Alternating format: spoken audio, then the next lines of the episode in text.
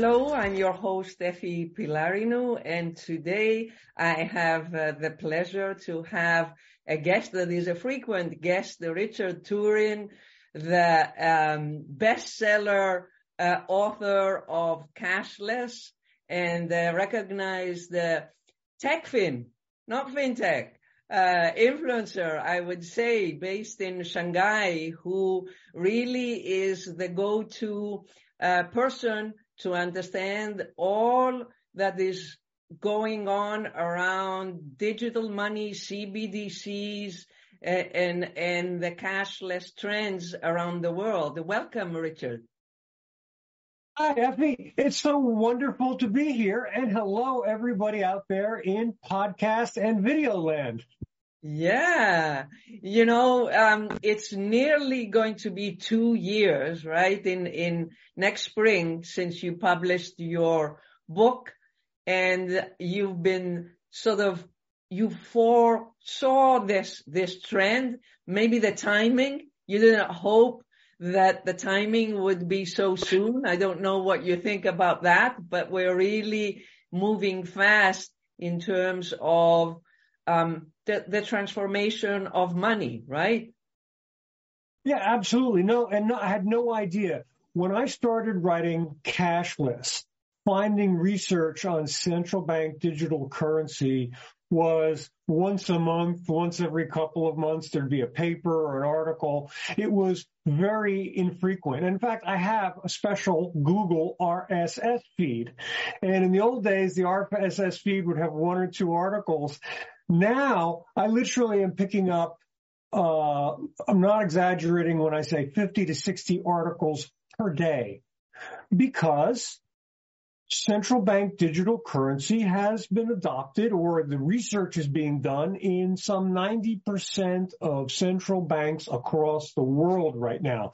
So it's gone viral to use social media terms and we're going to get cashless worlds coming up and yes, many of the many of the countries will be based on central bank digital currencies. And here we're ready for it. My first controversial statement: that's happening, whether you like it or not. I get it, and and and I'd like to warn uh, our audience today that um, our theme is going to be dedicated to anti CBDC sort of attacks, if you want, that are floating around. There's plenty of them.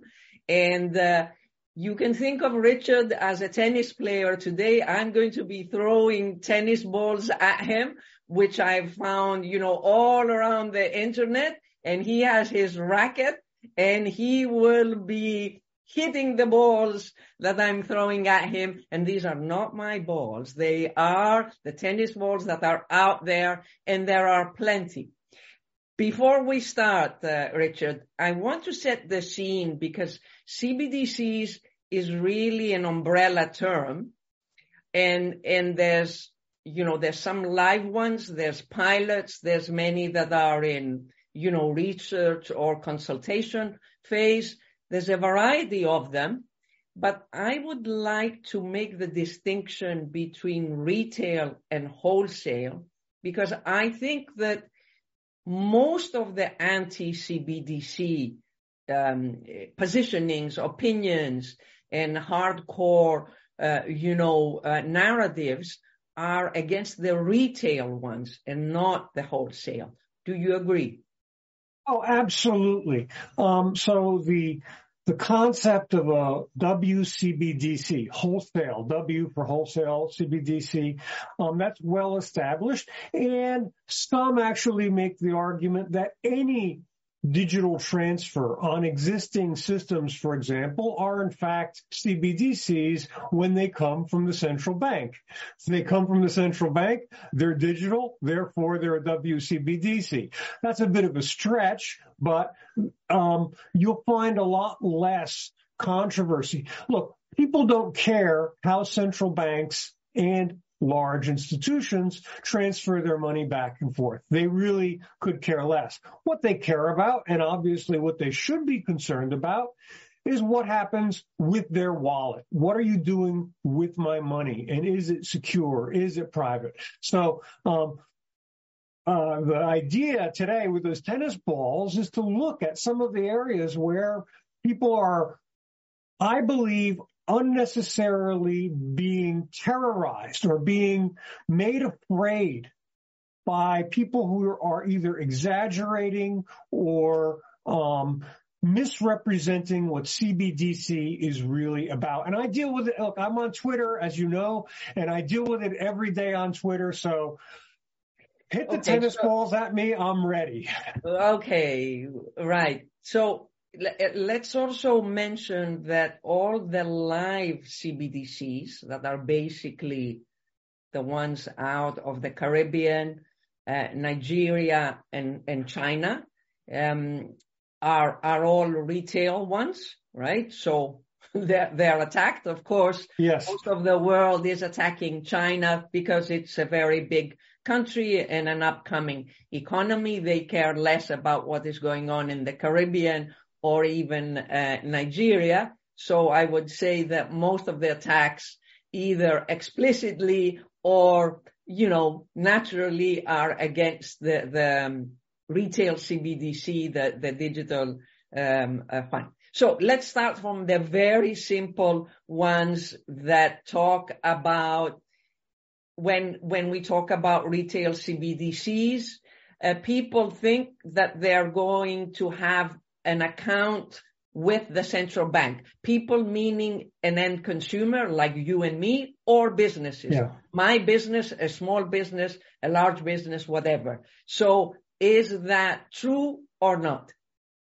No, it's not. And I'm delighted to see that that's number one on the list because the most common misconception, and if you read the pieces that are what I call fear mongering, trying to create fear, it's always the same narrative. And that is you will get your money from the central bank and they will control everything because you will have an account or your money will be issued by the central bank.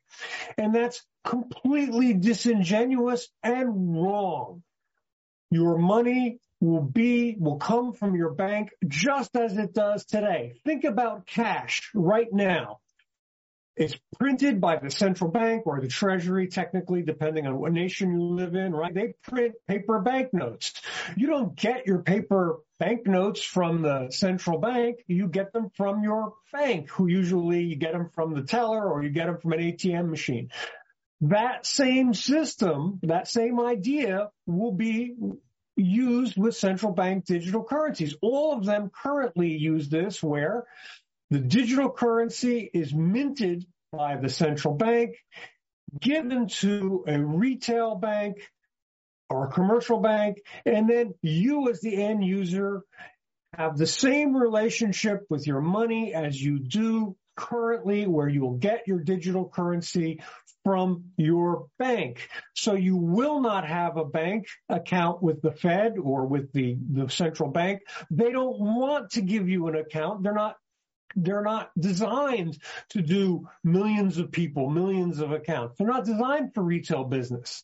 So that is a number one common misconception. It's wrong. And note, many of the people who use this argument know better. So, they so will role, really tell you. The role, Richard, of commercial banks essentially will not change. First of all, they will not disappear. Uh, uh, it might change in terms of infrastructure, be it, you know, we call it a wallet instead of an account or whatever, but they're not going to disappear. And, and, and it's Absolutely. Not, right. So, so there's the, no, the, the, con, the concept that central bank digital currency will destroy banks is another one that again does not acknowledge that banks will essentially have the same role for cash distribution with central bank digital currency as they do today with actual physical cash and to a certain degree with your credit cards, which are a digital means of payment. So again, credit cards. bank and you. You have the relationship with your card and your bank. You know, it's and that that relationship does not change with central bank digital currency. Right, and I mean we see in the market too that the big um, card networks, uh, uh, the big duopoly of, of Visa and Mastercard, are getting uh, uh, are preparing the infrastructure to be ready to move central bank digital currencies. So, so that again is evidence that um, uh, this is not about eliminating all these intermediaries, the, the retail banks, uh, the card networks, and so on, and giving all the power to the central banks in terms of distributing and monitoring money.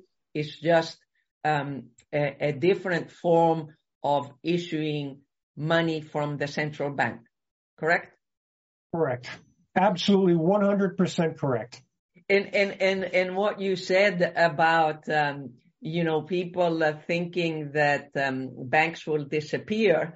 Um, you shared with me an article which really was very surprising by uh, a crypto native the the ex CEO of um, uh, BitMEX. BitMEX is one of the biggest crypto derivative exchanges.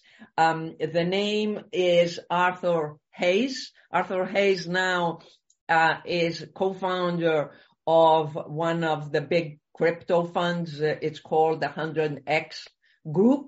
And what he's saying in this article is that CBDCs are evil. And basically his argument is that the banks, the retail commercial banks are the people's allies and they're going to be eliminated and all their power is going to go to the central bank and the central bank is evil because it will monitor, you know, all our actions. And I don't know what paper tigers they're seeing. They're seeing something like surveillance of our credit score. What do you think, Richard? Okay, so there's two issues here. First of all, Arthur Hayes, I kind of I have a soft spot for Arthur because BitMEX was actually founded in Shanghai, and he's a former Shanghai uh, veteran, and I respect him for that. I just have to say this because it's true. Arthur Hayes is doing t- two months of home lockdown right now because he was indicted in the United States for not taking KYC information from U.S. clients on the BitMEX exchange. So Arthur believes very deeply in this concept of free money, where money should be free of government and free of state. I, I would have to ask him to, to do, go into further detail. However, Arthur's a smart guy and he should know better and this is the problem. I am sure that Arthur has read at least a few reasonable articles. Please, Arthur, call me. I'll be happy to send you some. We'll have the discussion. But he must know that central bank digital currencies maintain the relationship that the individual has with the commercial bank. Now, the next point that he makes about surveillance, again, the government does not know who is using the central bank digital currency. They don't have KYC data. They don't have your name attached to a digital token or a digital currency. So when you spend a digital dollar or a digital euro, the European Central Bank or the, the U.S. government doesn't know who spent that. The only person who understands or knows who spent that money is your bank. And that's exactly analogous to what you have with credit cards today. The only way the government, the FBI, the Interpol or whatever finds the police find out who's behind that credit card transaction is with a warrant. They have to go to a judge, get a warrant to find out, to connect the credit card transaction with the name of the person. And that's the same in the CBDC world. Nothing has changed. Now look, I like Arthur and I said I have a soft spot, but he knows that. And his article was designed to create fear. And that's wrong. And most of the crypto guys are very sophisticated. They can tell you blockchain. They can tell you about encryption. They can tell you about all of the underlying technologies that get built into CBDC. So how is it that they are miraculously incapable of reading even the most basic article or the most basic paper about CBDC design for those that have already been built? It's disingenuous and it's fundamentally wrong. And I'm calling not just Arthur out, but I'm calling them all out on this. You know, uh, Richard, I have also um, a sweet spot for those that philosophically are aligned with um, the, um, uh, the the open and permissionless, uh, if you want, uh, trend. Uh, open and permissionless in terms of the movement of value, be it money or, or whatever it is. And that is where they're coming from, but they're not offering solutions in terms of how to replace what we have with an open, permissionless infrastructure, because that's what we are talking about. And the other day, I was reading um, um, in a group, a blockchain focused um, private group on on WhatsApp um, that um, I am uh, I am part of, and I I was stunned when I read this, but I started understanding where they're coming from, and I'm going to to read uh, an excerpt from this. CBDCs are the single most dangerous development that makes every authoritarian regime jump with joy. CBDC is the exact opposite of every value that crypto and the wider Web3 ecosystem stand for. And on and on and on. The future is open and permissionless. It took a few years until we finally got rid of the private blockchain BS for good and now we have to get rid of the narrative of CBDCs. So you see where the, the, the thinking comes from that blockchain as an infrastructure, whether it is for money or it is, you know, uh, as a ledger to process document or invoices or, or whatever it is, supply chain should be open and permissionless and CBDCs are going in, in the wrong direction. What is your opinion here? So look, let me first take, uh, let me first take the concept that they are somehow dangerous. And that is just insane. CBDCs are as dangerous as the credit cards that you have in your pocket today. And most of us use credit cards or we use Apple Pay or Google Pay. We use some form of digital payment. That's not new. Now, so are they dangerous? Fundamentally, no. And um, that's fear mongering. That's trying to make people very afraid when they needn't be. Um, and I understand Bitcoin maximalists in particular are um, wed or have a religious belief for permissionless currencies. And that's a very nice concept until you want to go to your publicly funded by taxes airport or go to your hospital, which is funded by taxes. And unfortunately, um, if you really want to live in a truly permissionless world, people don't pay taxes. That's the reality. So you're not going to be able to fund society in this permissionless cash uh, world forget about, let's not even go into the vol- volatility of Bitcoin or the currency or the crashes of Bitcoin as we, of, of FTX, which happened, or of, or, or of Terra, all of which needed, desperately needed regulation. But let's, let's leave that aside for the moment. Let's leave it aside. Is, uh, Richard, because because there's always, you know, the examples from the traditional world, from long-term capital hedge fund blow up and and the financial crisis and, and so on. The, you know, we, we both agree that we do need regulation. Not on not on the scale Look, no doubt about it. I'm not going to say I, I was. A, you were. We were both bankers for years. We both know that the traditional banking system blew up multiple times. No argument about that.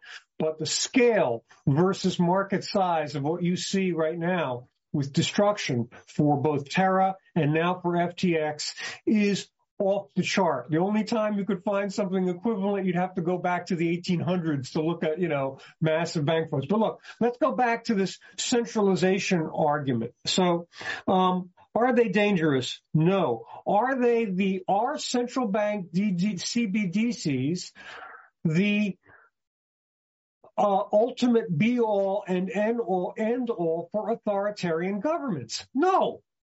Authoritarian governments really could care less. If you re- you want to talk authoritarian governments, go to Myanmar, go to Iran, go to places. Your money is the least of their concerns.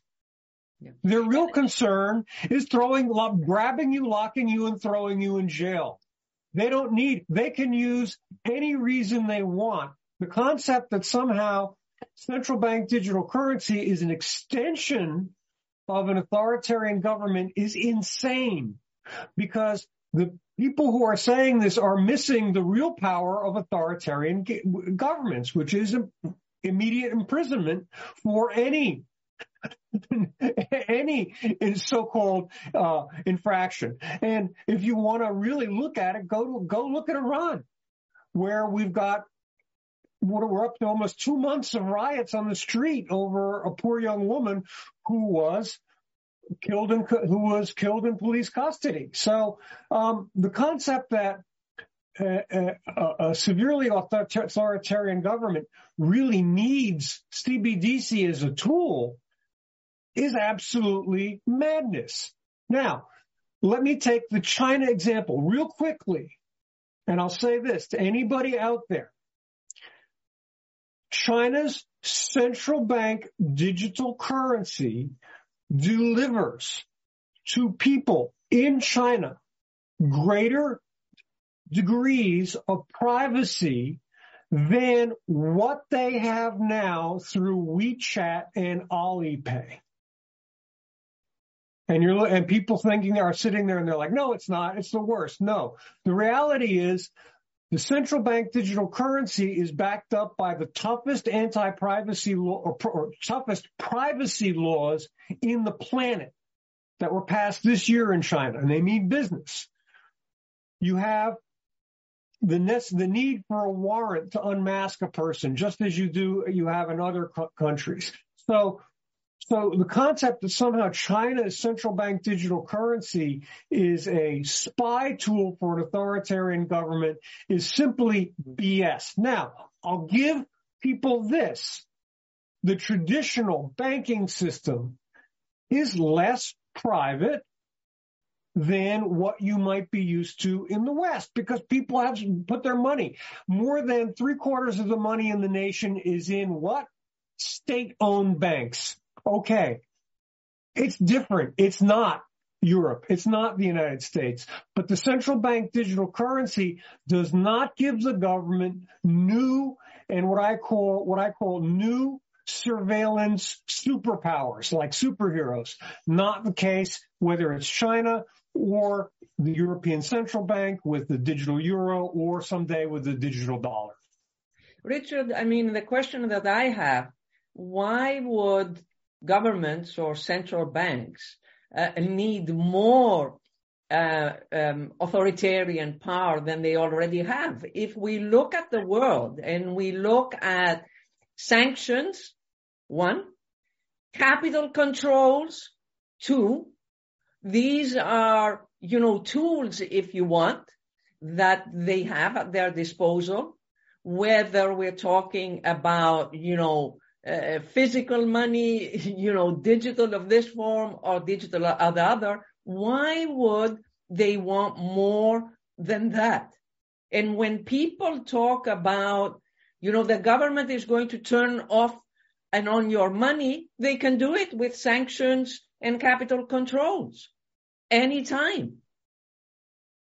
Efi, listen, the number two or number one or number two thing complaint about central bank digital currency is the government is going to shut down your money. Canada, truckers protests this past year, 350 or 250 or 300, some, some 250 to 350 accounts all closed down in Canada. Canada is hardly a totalitarian state. You have a form of digital money today. If the government wants to shut it down, it can do it immediately. There is no benefit to them to shut down a central bank digital currency. It's not any easier for them. It's not easier for them to push the button or to get in touch with the bank to shut down a CBDC as it is to shut down a bank account now. So it is, again, it is a, it is fear mongering. It is this trying to tell people that they are living in a different world, to really understand privacy, to understand your limits as to what money can do. You need to understand capital controls. You need to understand what the state's ability or what the state's rights are over your money. And it's not what most people think. Now, I'm not trying to scare people. But again, CBDC doesn't give government anything that they don't already, already have. Have. Fine. Richard, now let's go to, to a more detailed confusion that, that I see in the market. Um, when, when Singapore um, uh, announced uh, this uh, purpose, uh, uh, uh, purpose-bound money, correct? Um, yes. Why is there confusion with that and CBDCs? I mean, tell us what the, the Singapore uh, purpose bound um, money is for those that don't know, and, and why is there confusion with CBDCs? Okay, so the root issue about purpose bound money in Singapore is programmability. And this is number three or number four on the list of I hate CBDC because they're going to program your money so that my favorite is that you can't buy beef or you can't buy something. Okay. And again, this is insanity. You have programmable money today. Let's look at the United States and let's look at the United States that issues debit cards to what are called it's called a social program called the food stamps. They used to have physical stamps, or I think it's called SNAP now, S-N-A-P program. They issue people debit cards. And you know what?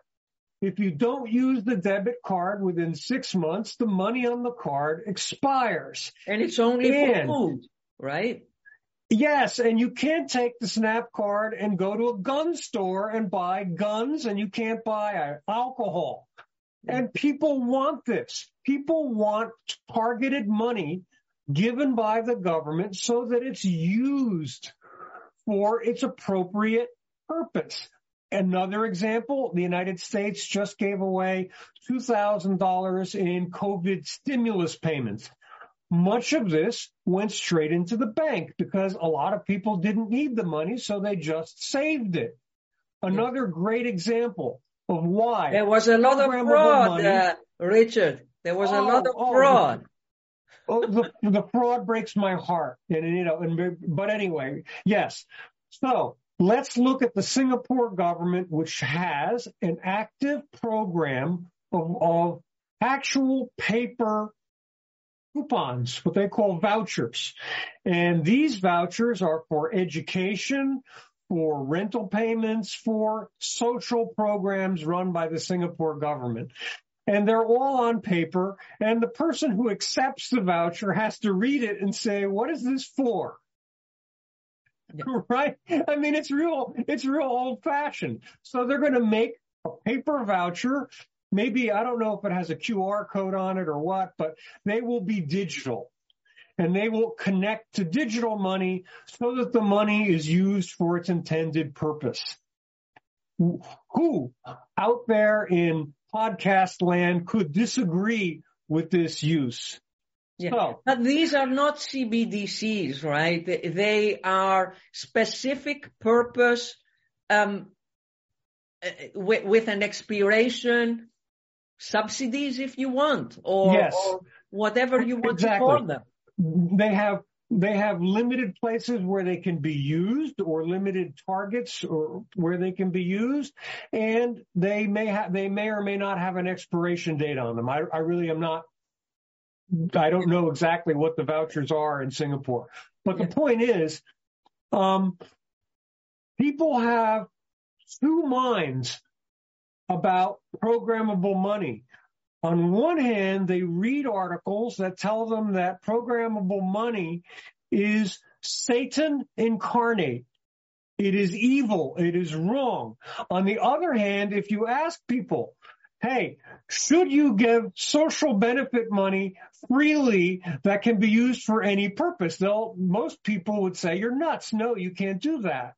Okay. So we need programmability. It is an important feature of money and we already have it in many different nations where money from society, from government can only be used for certain purposes. So it's actually another area.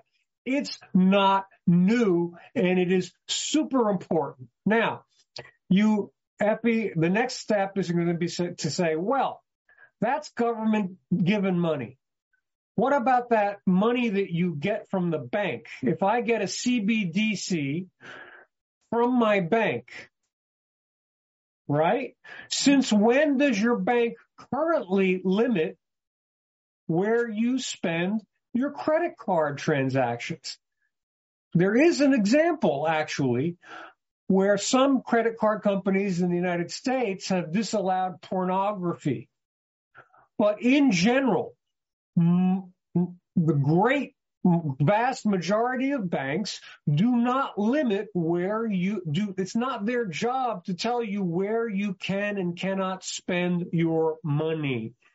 And this is something, especially in the U.S. with gun sales, um, has been tested over and over. And you can take 99.999% of your credit cards in the U.S. and go buy guns. All right. So, I mean, um, we've got it. We've got examples of this if you have a reason uh, to wanting not to be traceable your your transaction for whatever privacy reasons it doesn't mean that you can't i mean are we talking about a world where um, where you foresee cbdc's being the only payment option should we be thinking as cbdc's as just another payment option like, you know, credit cards, like cash, like, you know, wallets or, or, or all the options that we have, private stable coins. Do you foresee that we're going to be in a world, um, where this is? Uh, uh, yes. I, I see central, I see a future where you will have a digital wallet or several digital wallets and you will pick how you want to pay based on what it is that you're paying for and what that payment is doing. And again, you have that today. I defy you to tell me, people in the audience, how many of you have two or three credit cards? One gives you mileage points. One you use because it's cheaper to buy milk or, you know, because you get cash back at your supermarket or something. So we have credit cards that have individual utility built into them. Ready? Programmability of some form. And that basically is you choose to pay based on what the functionality of the card is. And in our digital future, you will have the ability to pick between crypto, stablecoin, credit card, central bank digital currency. You'll be able to pick between multiple means of payment and pick the one that suits your payment needs. And that's choice and that's wonderful. But we already have a country, and I think there's more. You can correct me, but there's a great example with Italy, where Italy does not allow cash retail payments above 1,000 euro. Meaning that for the shopkeeper, there has to be a digital record of a payment if it's 1,002 euro. Okay? Now, what we can expect is a limit to the amount of cash transactions going forward to push transactions into the digital space because they will all have some form of traceability if needed about them. Now, traceability doesn't mean they got your name. But it does mean that the shopkeeper know, can say, look, this is my revenue on digital. It's, right? it's, it's so, to be able to tax, right, at the end of the day. It, it, look, it's all about taxation. And I have a soft spot, as do you, for permissionless payments where my money is private. Nobody knows what's going on people don't pay taxes. That's the reality. And you, and you know, so people don't pay taxes. I have a friend on LinkedIn. His job is crypto forensics. He goes to find the forensic trail of where crypto went. And sadly, he tells me he gets very upset about this. He said, I hate my job. I deal with child pornography and human trafficking every day. So if you want to talk about to a person who will tell you the dark side of permissionless cat money transfer, talk to him. That's what he sees every day. And, and forgive me, but our crypto friends gloss over this. Well, they sort of don't want to admit that it exists it exists everywhere, Richard, right? I mean, if we look oh, at, it ex- it, right, in the money laundering traditional world, right? I mean, look at the fact that what is the cost for anti-money laundering reporting and how much are we able to really catch, if you want, and prevent, which is very, very low, right? And, and the cost. So it just shows what you says, what you said, the, the social issue of people wanting to launder money for purposes. It can be pornography. It can be arms. You know, those are basically the, the two big things. So why would this world be different? Um, and, and the issue is can, yeah. can we can we can we because of the transparency of a permissionless and the traceability have a better world uh, the answer is yes and but that's the fundamental issue why would you see the crypto world was founded upon a lie and I'm sorry, people, and, and I like, I actually like crypto more than this may sound, okay?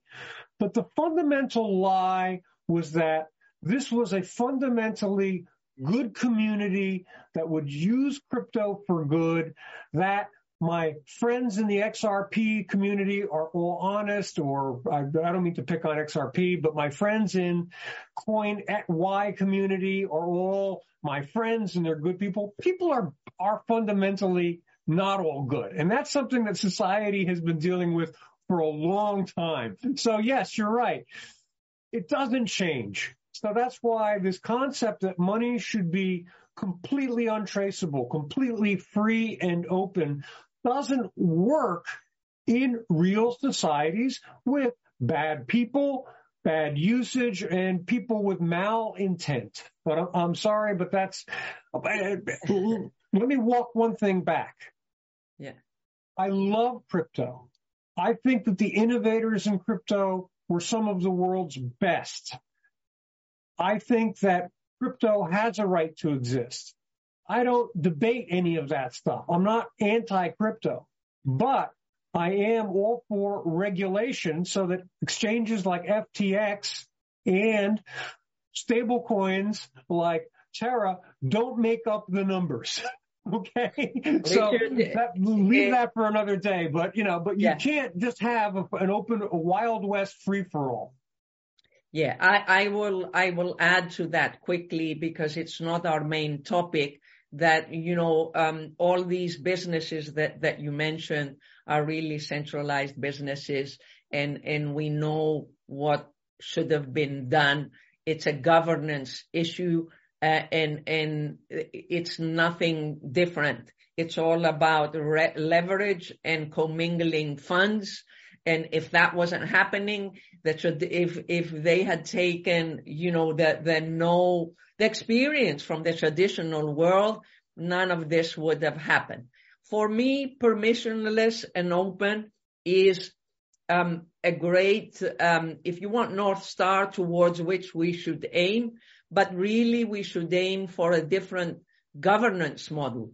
If the law as we have it today and the regulation as we have it today doesn't work or needs to be replaced, it doesn't mean that we'll get rid of ev- everything that we have and that works to the extent that it works. We need to replace it with a different governance model.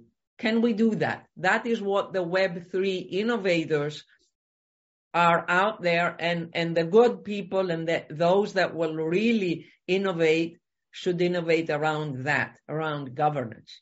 Let's close it. absolutely. Let's let, let's go back. Let's go back to CBD. Let's go back and and, and, and and and and um um put the spotlight on something fun now on a media person. His name is Russell Brand. He has over six million followers, subscribers on YouTube, and he talks about corruption, corruption at the state level, at the business level, in media, and so on. Recently, actually on November 1st, I watched one of his YouTubes and I'm reading a bit of an excerpt just to tickle you a bit or to throw the tennis ball. As the IMF politicians and the private sector discuss the move to central bank digital currencies, this will be leading to a brighter economic future for ordinary people or a social credit system or to control everybody's move. Then after that opening, he jokes about the world focusing on the energy inefficiencies of Bitcoin. Instead, they should be focusing on the fact that they are being lathered with the bubble of convenience of CBDCs. And this is, of course, you know, the, the, the idea and the fear that China's social credit system is going to be exported to the world. What say you? Yeah. Richard. Uh, yeah, look, that's a that's a great one. Um, I'm sure it was really Russell Brand is quite the showman, so I'm sure he is his his, his delivery and six million audience. He's he's scared six million people, and maybe if we're lucky, I don't know how many tens of thousands we might be able to reach, Effie, but you know we're at tens of thousands and he's at six million. So we have a lot of, of points of, of, of minds to change. So look, social credit. I live in China. I understand what social credit is. Okay. Central bank digital currency is not the same as social credit. There is simply no means for a digital token to embed in it social credit information. The social credit information in China comes from very, it doesn't come from your payment history, unless of course you've defaulted or you've got real red, you know, problems. You're making a late payment to your gas bill. That's not your, that's not social credit. Social credit in China is about different things like and this, some of these examples may sound funny, but they're designed for small rural communities. Whether you have a clean front yard. In a big city like China, whether you cross the street before the red or the green person, you know, man sign comes out. It's for data collected from your interaction with society. Now, it's got nothing to do U- with payments. Minimal. The answer is very minimal, except for bankruptcy, non-payment, lots of late payment, you know, some real radical issue. Now, somebody's going to tell me, some astute listener is going to say, ah, but Alipay has Sesame Credit. Yes, it does, but that is not a social credit system. That is a credit scoring, a financial credit scoring that is misreported in the West as being social credit. It is not. And so, it, and it is, it is used only by the private ecosystem of, of Alibaba or Ant.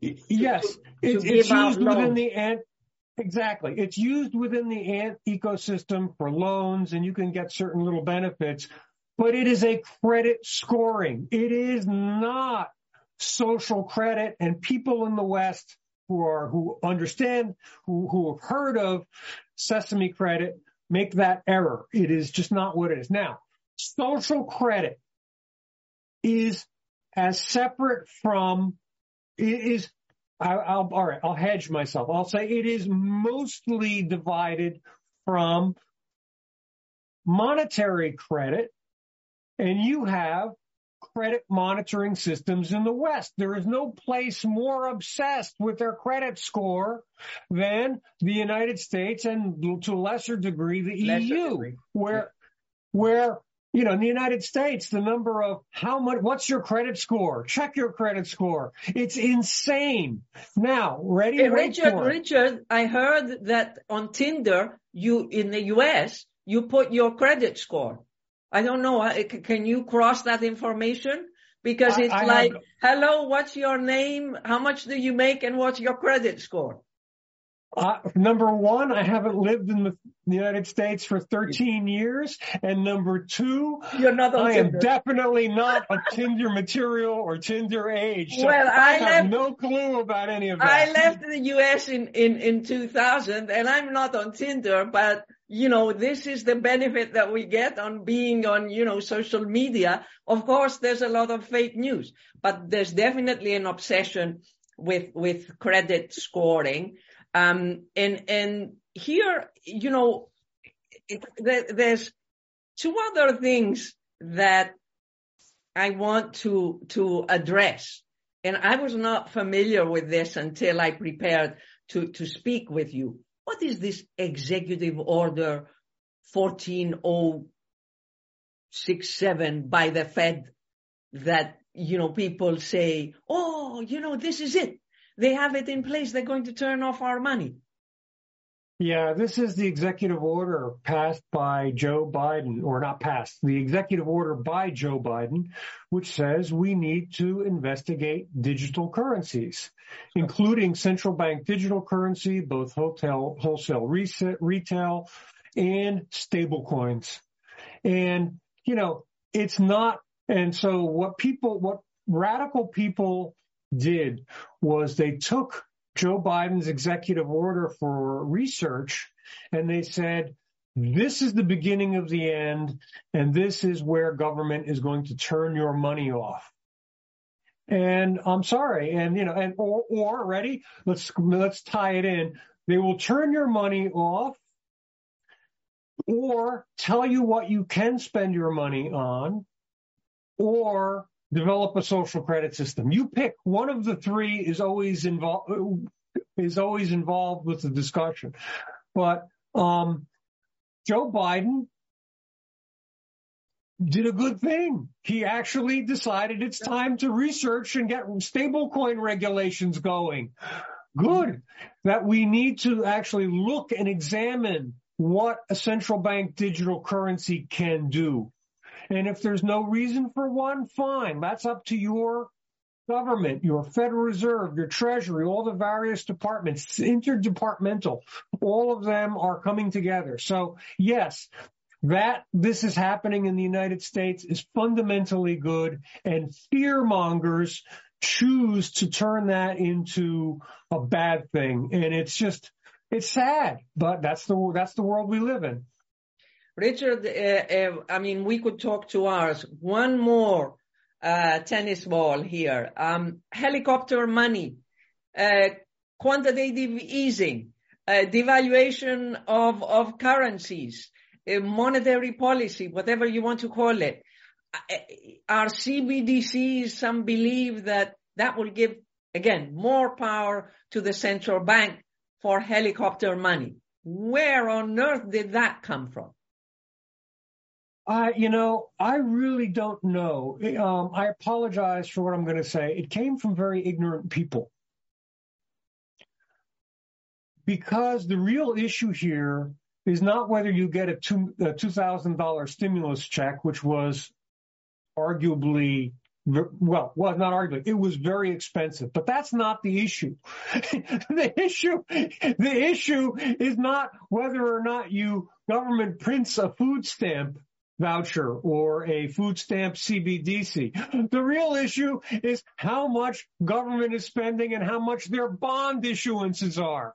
Governments can, can, with one stroke of a button, can issue a couple of hundred mil, a couple of hundred billion new treasury bills, bonds into, into debt, into existence with one computer keystroke.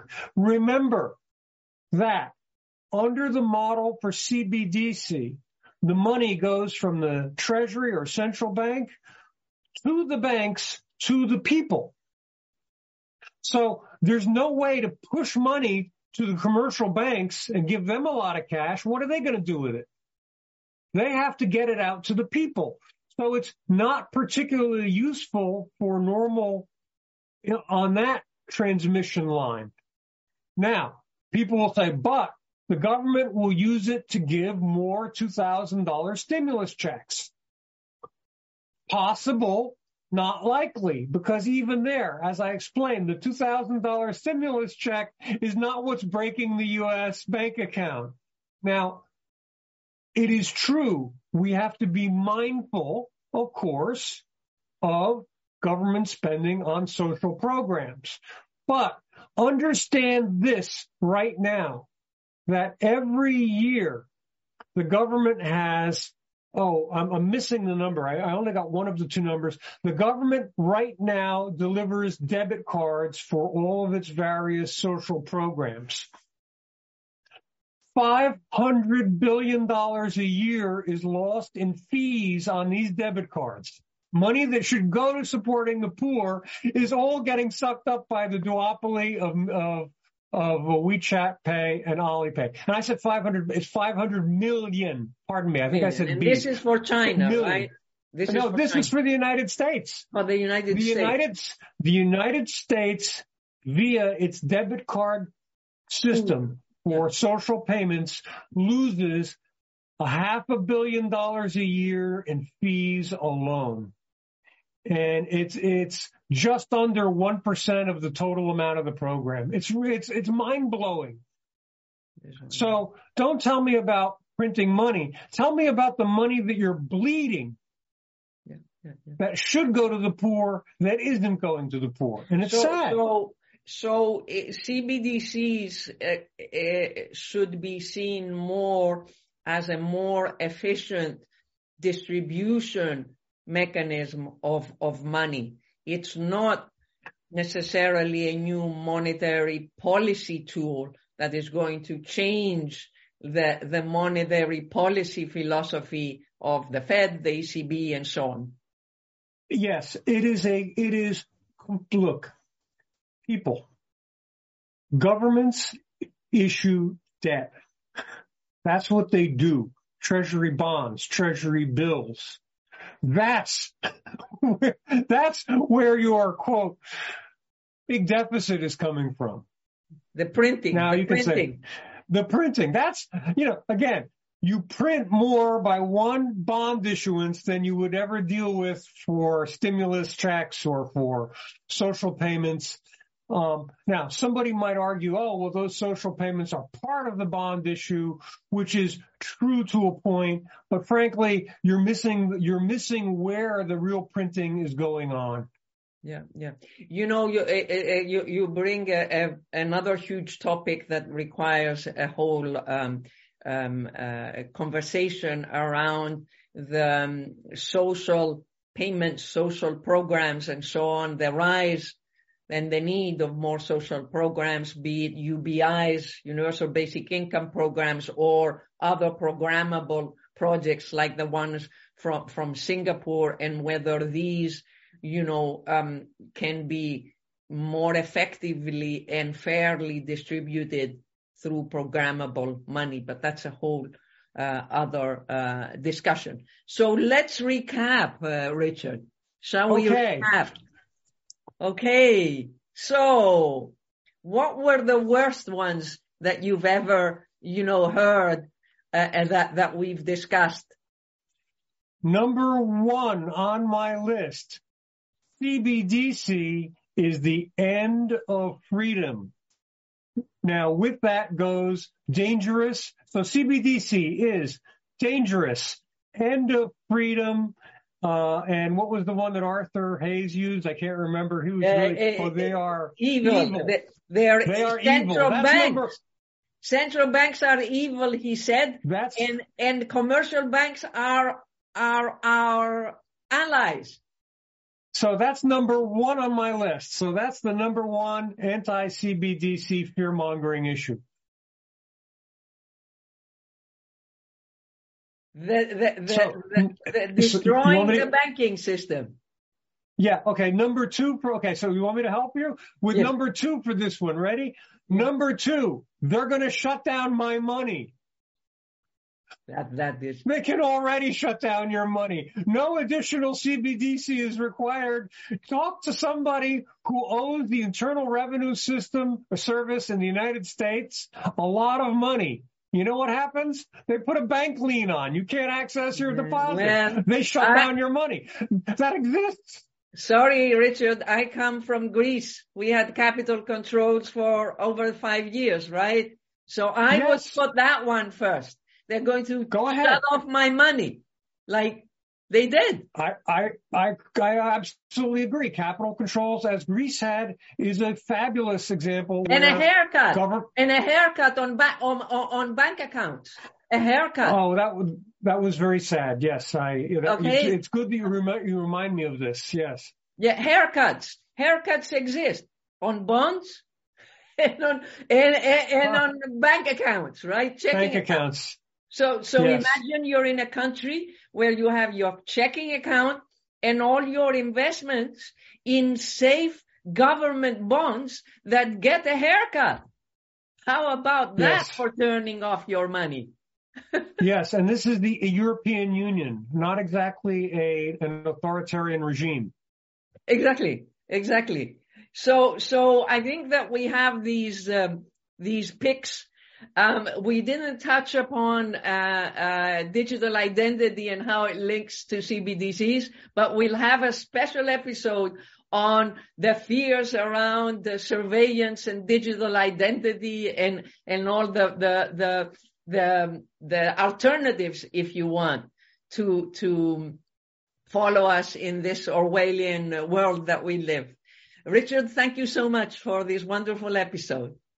Well, Effie, that was so much fun. Thanks for having me. As always, my book, Cashless, about China's central bank digital currency is on Amazon.